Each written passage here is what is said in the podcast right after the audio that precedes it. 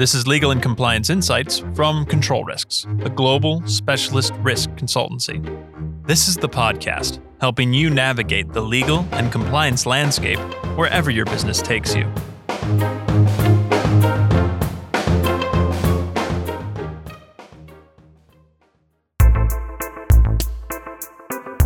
I'm Charles Hecker. I'm a partner in the firm, and today we're going to be taking a close look at sovereign asset tracing, the investigative process of enforcing against sovereign states, the challenges, and why it's relevant now.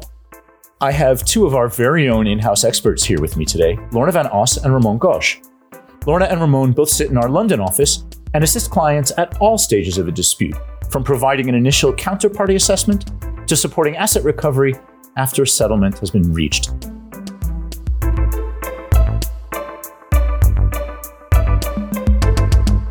Lorna, welcome to the podcast. Tell us a little bit about what you do.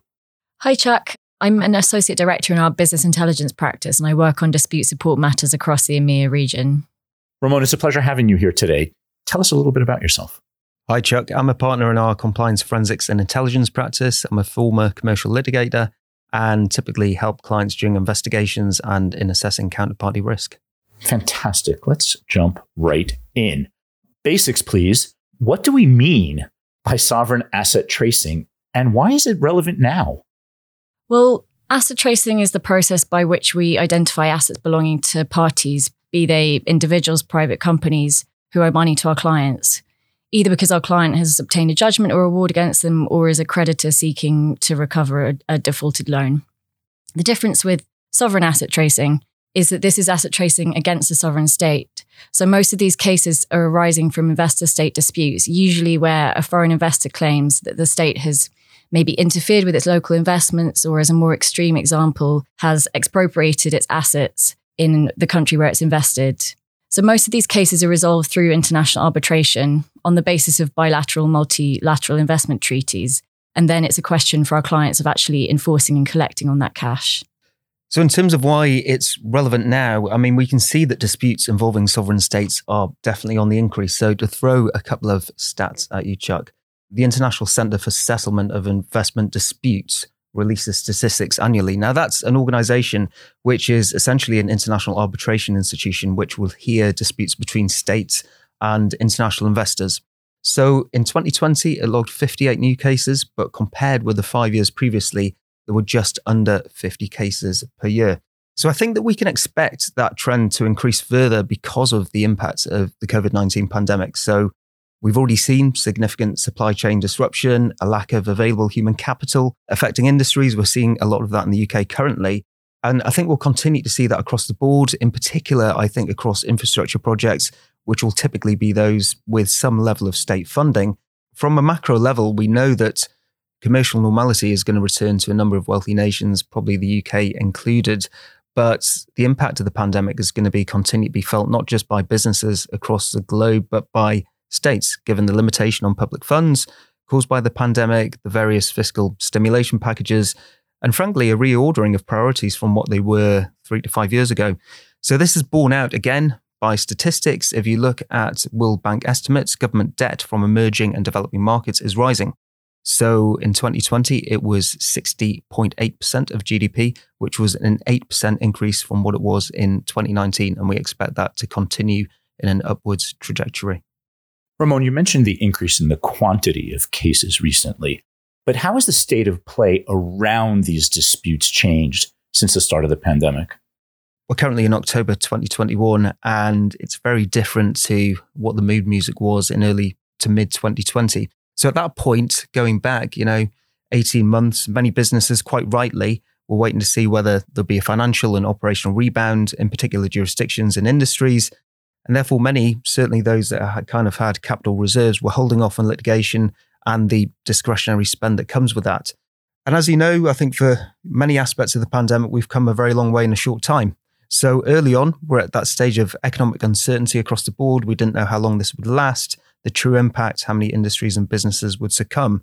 So I think that now many entities and you know many businesses have seen too much inertia or non-payment. They want to free up capital for different opportunities to use in different parts of their business. So it's a much more tenacious, disputes driven environment now, with a lot of that goodwill, collaboration, and negotiation having been exhausted during 2020 and the first half of 2021. So, what does that mean in terms of sovereign asset recovery? Well, it means that there's going to be increased contract frustration, financial defaults between investors and state entities. Lorna, what makes enforcing against a sovereign state particularly challenging? Well, there are several challenges to this kind of work, and it differs in several ways from our usual asset identification of companies or individuals. So, for a start, it might be stating the obvious, but we're looking for assets outside the home jurisdiction of the sovereign state it makes sense that a country that doesn't recognize the outcome of litigation or arbitration internationally and is refusing to pay out to the creditor isn't then going to comply if, if the claimant or the creditor comes to the country and tries to attach assets there. And for us as investigators, that means that right from the start, we have to approach this in a different way from a typical asset tracing assignment where maybe our first step would be to consider where the company or the individual is most active and where their biggest footprint is. Secondly, we have to consider the impact of state immunity when looking at which assets to go after. So, sovereign or state immunity is a doctrine of international law that essentially means a sovereign state cannot commit a legal wrong and is immune from civil proceedings or prosecution. And how that's developed into law with regard to enforcement is that in most jurisdictions, the assets of a state are protected from enforcement where they're being used for sovereign purposes. So, what that means for us is that it exempts some of the most visible or obvious signs of assets that a state might own abroad, such as its embassies might be located in kind of very high value neighborhoods. We're not going to be able to attach them because they'll be considered to be supporting its sovereign activities. Similarly, funds held by a central bank are also usually considered exempt. And that means that we have to be a bit clever in our approach to how we think about enforcing. It's so interesting to hear you talk about this because over in the world of political risk, where I live, we use a lot of the same terms. And I think we come up against a lot of the same challenges. How, in a sovereign asset trace, do you meet the challenges you face? The first thing we would try and do, probably in one of these cases, is to try and work out which assets are not subject to sovereign immunity. In most jurisdictions, there are restrictions to state immunity, and it doesn't apply to assets being used for commercial purposes. So that means that, for example, if a state's invested in properties that are then leased out for commercial gain, it may be possible to enforce against them. Or similarly, if it has a portfolio of investments in companies that are not supporting its activities as sovereign, these may be attachable. And there have also been cases in the past where claimants have successfully managed to attach funds which were earmarked for the repayment of commercial loans because of that commercial activity restriction. Another thing we would look at is the international footprint of state owned enterprises. Because if you think about it, 10% of the world's largest companies are state owned enterprises and they often hold a state's most valuable assets. However, it's not quite as simple as just being able to go and seeing what they own abroad and enforcing against those assets. Our client would have to prove that the SOE is an alter ego of the state. And what this means is that the SOE is so interconnected with the state itself that its assets can be considered directly owned by the state. So there are a couple of interesting examples of, of where this alter ego argument has worked and hasn't. There was a interesting case a couple of years ago. It was Crystalex International Corporation versus the Republic of Venezuela. And Crystalex had a $1.2 billion award against Venezuela.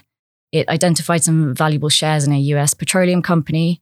And it then had to prove to the US courts that those shares, which were not held directly by the Republic of Venezuela, they were held by the state owned oil and gas company PDVSA. So Crystalex had to make the argument in the US courts that the Republic of Venezuela's control over PDVSA was so extensive that it's actually an alter ego of the state. And it was successful in this. In 2019, the US Court of Appeals ruled that Crystalex should be able to attach PDVSA's shares in Citgo Petroleum, which was the US company it was after. It's not always so easy to make that argument. There's been a case against Gécamines, the mining company which is owned by the Democratic Republic of the Congo, where a claimant tried to make an, an argument in the Jersey courts that Gécamines was an alter ego of the DRC. However, the Court of Appeal of Jersey found this was not the case because they had separate budgets, separate debt and tax liabilities, and so on. I think this is where investigators can add a huge amount of value. The threshold for the alter ego argument is going to vary between jurisdictions, but essentially, claimants have to show that the state has extensive control over an SOE, whether it's by showing that its profits go directly to the state, that government officials have a hand in its daily affairs, and so on. And that's where kind of getting behind an SOE, showing how it functions, how it's managed, the degree of governmental control there is, and how its budget works is, is really important and particularly difficult in jurisdictions where there's little information in the public domain. That's where I need to bring in investigators to try and help you gain insight from sources and insiders and potential witnesses who can give a clear picture of how the company works. So I worked on a case about 10 years ago, which had the exact elements that Lorna's just described, where a state owned entity or state owned entities were acting as an alter ego of the state. And in that case, I worked on behalf of an infrastructure company that had quite a significant concession with a government entity to build, operate, and manage a contract which was going extremely well until it was very quickly and unilaterally cancelled following a change of government. What happened from there was that the client invoked their arbitration clause, instructed us to undertake a sovereign asset search to understand what assets were available and could be enforced and recovered against. The difficulty in looking at a state often is just how wide the remit is. So, in terms of how we went about that one, it was with a very wide lens. We looked at key industries within that country, which included tourism, hospitality, the fishery sector, which were predominantly government owned and appeared from the outside to be, you know, high revenue generators. So we knew there were, there were good assets, but the difficulty was in kind of ascertaining government ownership and control. Quite often, you'll have to decipher complex holding structures, opaquely held entities, and then link them back to, you know, being under control of the state. So in that particular case, it went to one of Lorna's points, which was where you have quite difficult to obtain corporate records, which might not always be up to date or accurate. But we also used a few different other work streams as well. We're also, as you often get on these cases, working under extreme pressure because counsel wanted to invoke a freezing order and were worried that because there'd been a change of government, that there would have been a lot of other contracts which had also been unilaterally cancelled, and therefore there would have been a high number of creditors. So it was really a mix of research inquiries, forensic accounting to track ownership structure, and that helped. And eventually there was a successful arbitration award to the client for $270 million. So I think my key takeaway from that, apart from the complexity and difficulty in in kind of looking at the state, is that you can't really just have research as your only work stream. You'll often need forensic accountants. You'll need you know conversations on the ground, what we would call source work or human intelligence. But then again, you need to be very careful about who you speak to and exactly how you go about it, because with high profile disputes against states, which may have a weak rule of law, they're going to take typically a dim view of adverse parties being in country and building a case against them. So it can and does get exciting. $270 million certainly got my attention as an exciting figure. Guys, I mean, what kind of swag are we after here? I mean, in a typical case, what types of assets are you hoping to find? So, the first step in any case would be just to kind of put a plan together that enables us to focus our resources on the right assets, the assets that are going to be the most valuable, but also most straightforward to attach. So we would start by mapping out the international assets of a state before deciding which to prioritize on the basis of factors that we've discussed earlier. So, for example, whether an asset's used for commercial purposes or where it's located and whether it's in a jurisdiction that accepts restrictions on state immunity. So, for example, China and Hong Kong don't have any restrictions on the law of state immunity. So you basically wouldn't be doing any activity there and whether it's likely to be a straightforward process to get a local court to recognize the judgment or award that you hold. So, typical starting points for us would be EU or common law jurisdictions. We'd also be looking at the transferability and liquidity of an asset. Is it going to be easy for a client to convert that into cash? And can ownership be transferred relatively easily? So, in terms of the types of assets that we'd be looking at, properties are often a very good starting point. And if we can show that a building's been used for commercial purposes opposed to cash, then that can be a positive and there's huge potential in those common law jurisdictions that Lorna mentioned, especially in a place like the UK, where we know a large number of properties are owned by offshore entities and ultimately held by politically exposed persons. So there was a December 2016 Transparency International report which found that 91% of overseas entities that own property in London are registered in secrecy havens. And that same study found that 75% of land titles are linked to politically exposed persons owned by companies registered either in Panama or the BVI.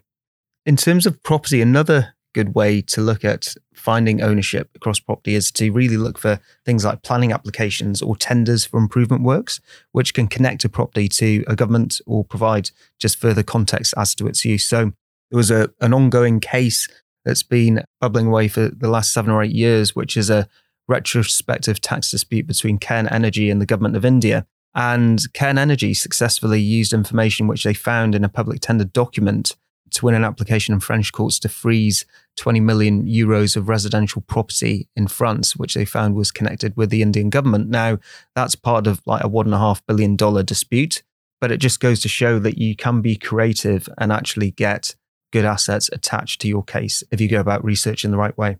Another class of assets that we can look at are movable assets. So in that case of, you know, Cairn Energy against India, they're also looking at nationalized airlines like Air India, ships owned by the government, and also freezing bank accounts. So if we focus on aircraft or vessels, there have been quite a quite a few different cases where they've actually been seized as part of proceedings. And these can often be quite useful in terms of, you know, if they hold symbolic importance to a country, then from a tactical perspective, freezing them even for a short period of time can force a sovereign debtor, you know, to the table for settlement or just add a further kind of pressure point or a bit of leverage. In terms of high profile cases, there's probably three or four which are quite high profile and exciting. One was in June of last year, 2020, where the Republic of Congo's president had his private jet grounded in Bordeaux in France as part of the government's 25 year long dispute with a Lebanese businessman. So, typically, an aircraft used by a president might have state immunity if it's been used on a diplomatic mission, but where it's used for personal trips, vacations, etc., it can be targeted, and that one was attached. Sometimes we deal with cases that really have no easy outcome or no easy win. How do you assist a client in a case like that? So, yeah, picking up on that last point about the private jet, obviously, in every case, we're hoping to find valuable assets located in jurisdictions where we know that our client has a really good chance of attaching them. But the reality is that this is not always going to be the case. So sometimes it's it's a question of forcing the counterparty to the negotiating table and pushing them towards settlement. And so, as we were discussing, the the private jet is an excellent example of where going after a high profile asset that affects the day to day life of a key decision maker is going to be quite effective because sometimes it is just a case of trying to become an irritant to the counterparty so that they're pressured into early settlement. Even freezes on assets that are later successfully appealed can still prove very helpful to getting to settlement more quickly. For example, if you are able to target the international assets of an important state owned enterprise, you might be able to temporarily freeze revenues that are actually vital for the state budget. And crucially, it also plays a role in putting off investors who are considering doing business with it. So the state that you're trying to enforce against will be sensitive to situations where they think that investors may withdraw if they see that there are risks of engaging with their state owned entity. Any government trying to court foreign investment will be sensitive about the image it's portraying internationally and more inclined to settle. Guys, thank you very much for an incredibly insightful conversation. Lorna, thank you. Thanks, Chuck. And Ramon, thanks very much. Thanks very much, Chuck.